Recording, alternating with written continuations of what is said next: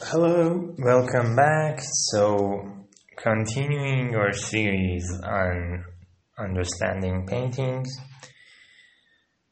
we want to talk about color. So, I was, I mean, you guys can comment what's your favorite color. Um, is it purple? Is it orange? Uh, my favorite color is, uh, yeah, usually I like orange, I guess. Um, I like color combinations. Like, um, there is a thing in colors that are called a complement colors. So, um, usually, like, um, web designers, graphists, and uh, to some extent uh, other artists um, use a thing that's called uh, color wheel. So it's um, if you search on Google for color wheel, there will be probably uh, web-based apps that you can use to. Um, for example, you give it a color and it tells you what are the complementary colors for it. So, for example, um, and you can tell this by your uh, instinct too. Like, for example, you can tell that orange and blue go together very well, right? So, guess what? They're complementary colors. Uh, so, what else? Uh, we have green and red, hmm, which, which Yes, so which you see a lot in nature, and also, yeah, I don't remember the rest. But anyway, so color is an important thing, and uh, it is what separates a drawing, uh, which is done by a pencil or a pen, from a painting. Uh, so there has been some interesting research on um, the effects of color and how uh, basically different people perceive uh, different color in a different manner. So uh, I'm sure some of you know that um, there are people who are called colorblind, which uh, I guess my father is one, yes. And uh, so they see, for example, if you if you show them red, they see maybe brown, maybe they see green. There are different kind of uh, colorblind people, colorblind people, and uh, so it's a fascinating subject, color. But as I was saying, the study shows that, uh, especially for people who are uh, visual learners, um, the color has almost have a drug-like effect on the brain. So. Um, it is very stimulating. Okay, so back into our text. Um, we have a case study number one, the category of color. The subject of color has intrigued, has intrigued, yes, sorry, intrigued means fascinated and attracted human minds since ancient times. Numerous attempts to grasp the nature of color have been made by researchers of various disciplines, applying different methods and aspects. The vast number of scientific techniques for analyzing color has resulted in several attitudes to the subject of color according to theories of certain scientists. So, for example, uh, Paul Klee, a Swiss painter, was the author of the theory of color defined in an emotional expressionist way. So, expressionism is uh, one of the schools of painting, I guess, uh, in which um, I mean we'll probably have a separate episode on, on different um, categories or schools of painting, but expressionism is really concerned with color and senses and emotions more than just forms and reality, I guess. But don't quote me on that definition, please. And it was just on top of my mind. And here we have that color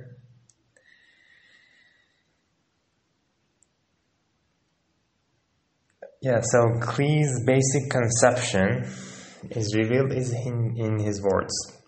He says, Color affected me, affected me completely. I do not have to search for it any longer. I will always be affected by it. The meaning of happy hour compromises comprises color and I are unity. I am a painter. Okay, so the meaning of happy hour comprises of color and I. When we are in unity, I am a painter. Okay, so he has like a very strong feeling about colors.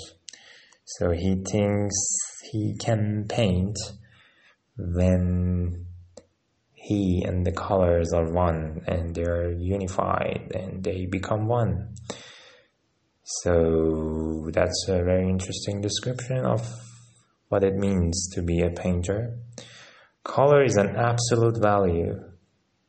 It has a visual image.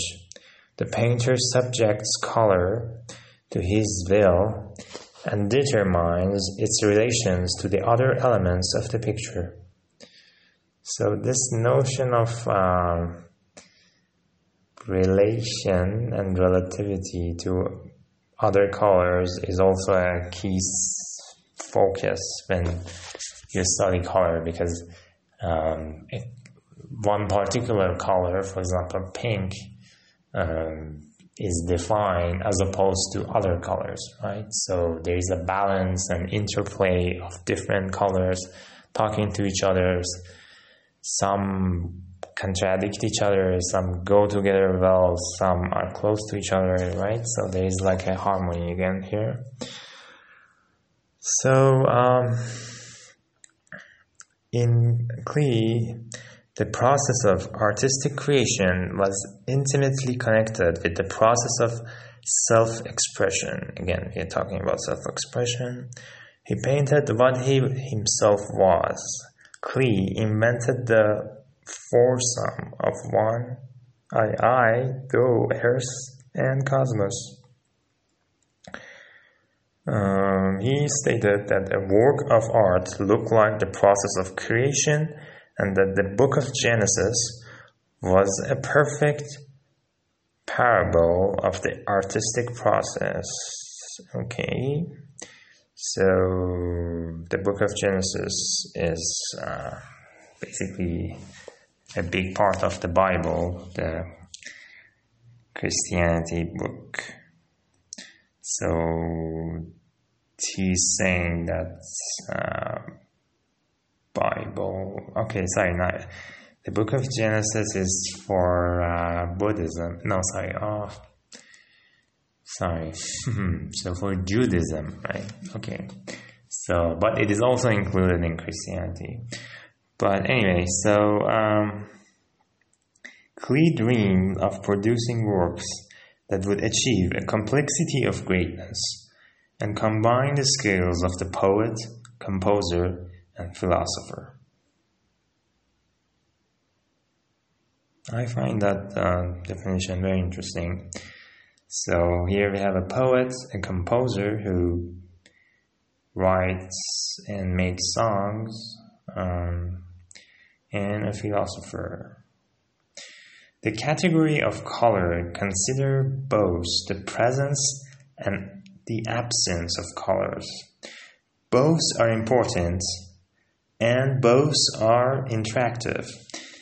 The presence of color is informative from the point of view of which particular colors appear, what they symbolize, and how they fit together, as all of it brings certain content.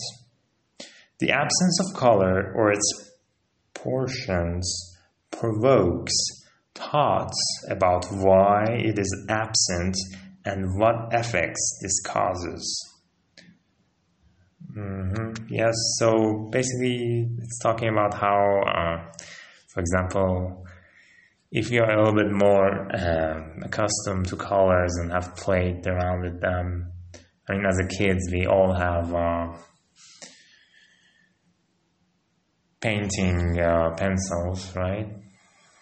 Um, no, it's not called painting pencils. I don't remember the name. Oh, coloring pencils, right? And uh, so, for example, you might see a drawing or you might be in the process of uh, painting and think that, okay, this part needs some yellow, right? Or you might feel like you need some purple over there in the back of the mountain. Or uh, the sky is maybe too bluish, I would add some shades of green. So uh, these are um, things that hopefully you'll uh, feel uh, better and get hang of as we process through these series together. That's my goal. Okay, so uh, back to the text. Color is also content biased and informative in regard to interactions. The presence or absence of color invites the audience to share a common vision or at least to participate in a discussion. It may cause emotions, shared or non shared, but manifested nonetheless when a general characteristic brings particular information. Okay, I don't think I really understand that. It's uh, a bit vague, but let's move on.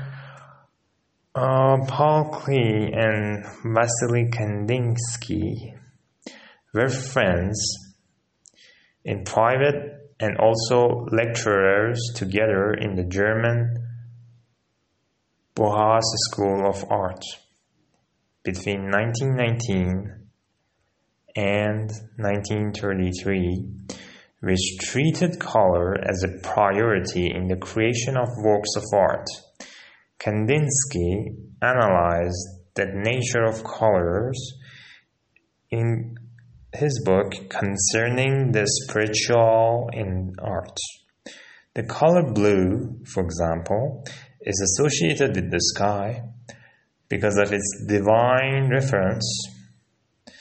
Blue soothes, calms down, and provides focus. When blue inclines toward black, it becomes melancholic, it becomes sad, nostalgic even. On the other hand, when the blue whitens, it becomes indifferent and distant. In the process of whitening, the color blue loses its divine features and finally turns white. So it's another thing in painting, especially in oil painting and uh, watercolor painting, that you mix colors together, right? And um, you usually add white or black to a color, for example, blue, to make it darker or lighter. And you might mix other colors together to get a new color. So, um, according to Kandinsky, who founded the School of Art in Germany called Bauhaus Yes. Red is perceived as a color without boundaries. It acts as a vibrant, lively, turbulent color. With all its energy and intensity, the color red represents enormous and irresistible strength, and it is aware of its value. The color yellow always irritates and stimulates the eyesight, no matter what geometrical form yellow is shaped into. Yellow illuminate, illuminates outwards and creates an impression of the color approaching the viewer. Okay, so it's maybe then we can say when you see yellow, it feels like you are being touched by it, something like that. Uh, the painting 100 Years of Solitude by Doggiello distinguishes itself with the following colors different shades of blue, light blue, blue and dark blue, red, yellow, and bright yellow, and also white. Each color carries carries its symbolic meaning and interpretation. The light blue color placed in the bottom left hand corner of the painting symbolizes heaven and it is a promising place for a better life in the future. The blue color that con okay, just let's wait here. So as we are uh, talking, I mean reading through this, um, you might think, okay, this is like a little bit too sentimental or emotional, or I don't know maybe you you're wondering if like general ordinary people how much they get these images and feelings when they see these colors so obviously um, in order to know these things and uh, kind of have a conscious and um, awareness about the way uh, these colors are affecting your mind, you need to have some sort of a familiarity with them, uh, or maybe you say art education or art appreciation courses, um, like this one, hopefully. But uh, the other issue is that um, these colors that we're talking about, they also act on the unconscious and subconscious level. So, for example, there are studies that shows, like, for example, the color green uh, has a calming effect and makes you happier, and they trace it back to nature and how through years of evolution, the trees and the farms and other things that were green were always a good habitat and a place, I mean, a safe place for humans, right? So, okay, let's continue. Um, the blue color that dominates in the painting expresses such negative feelings as coldness, indifference, darkness, and even the state of mourning. The darkest shade of blue in the background of the painting on the right symbolizes a thunderstorm and a sad atmosphere. Dark blue carries a message of grief, loneliness, and death. Red is a symbol of blood of Polish people, soldiers, armies during wars, rebels, and times of occupation, and similarly to dark blue, signifies death connected to pain and suffering. Generally, the red color symbolizes the harm that was done to Poland by, by more powerful occupants. Red also plays a vital national role in the emblem of a Polish nation. for the white and red Polish flag expresses strong traditions. Poles' devotion to their country and patriotic attachment. The Poles' passion to regain the freedom of their country is manifested in the color red. The idea to be free of occupants made the Poles' actions in pursuit of the freedom glow like the flames of a fire. The obscure white color in the bottom left hand corner represents the 123 year old period in the Polish history of non-existence of Poland on the map of 19th century Europe. White stands for a blank spot in the history of Poland. The ground of Poland is yellow. This is this color marks the territory of the Polish country. Yellow also denotes the betrayal of Poland by other nations. The bright yellow color in the center of the picture is warm and shiny. It is comparable to, to the sunrise. It symbolizes the light of hope that the solidarity movement provided Poles with in the unfriendly times of 1980s. Okay, so um, again you might think that okay so this is a interpretation of the painting uh, the 100 years of solitude. And uh, as you can see the painting in the description and it has um, blue different shades of blue white yellow and red and red was uh, talked about as being a sign of tradition and uh, patriotism. And yellow, interestingly, is uh, a sign of the period that uh, Poland was occupied. So basically, it was non existent on the map. It didn't exist as a country. I think it was under uh, French, or I don't know. Anyway, or actually maybe Russia, I don't know. Anyway, so um,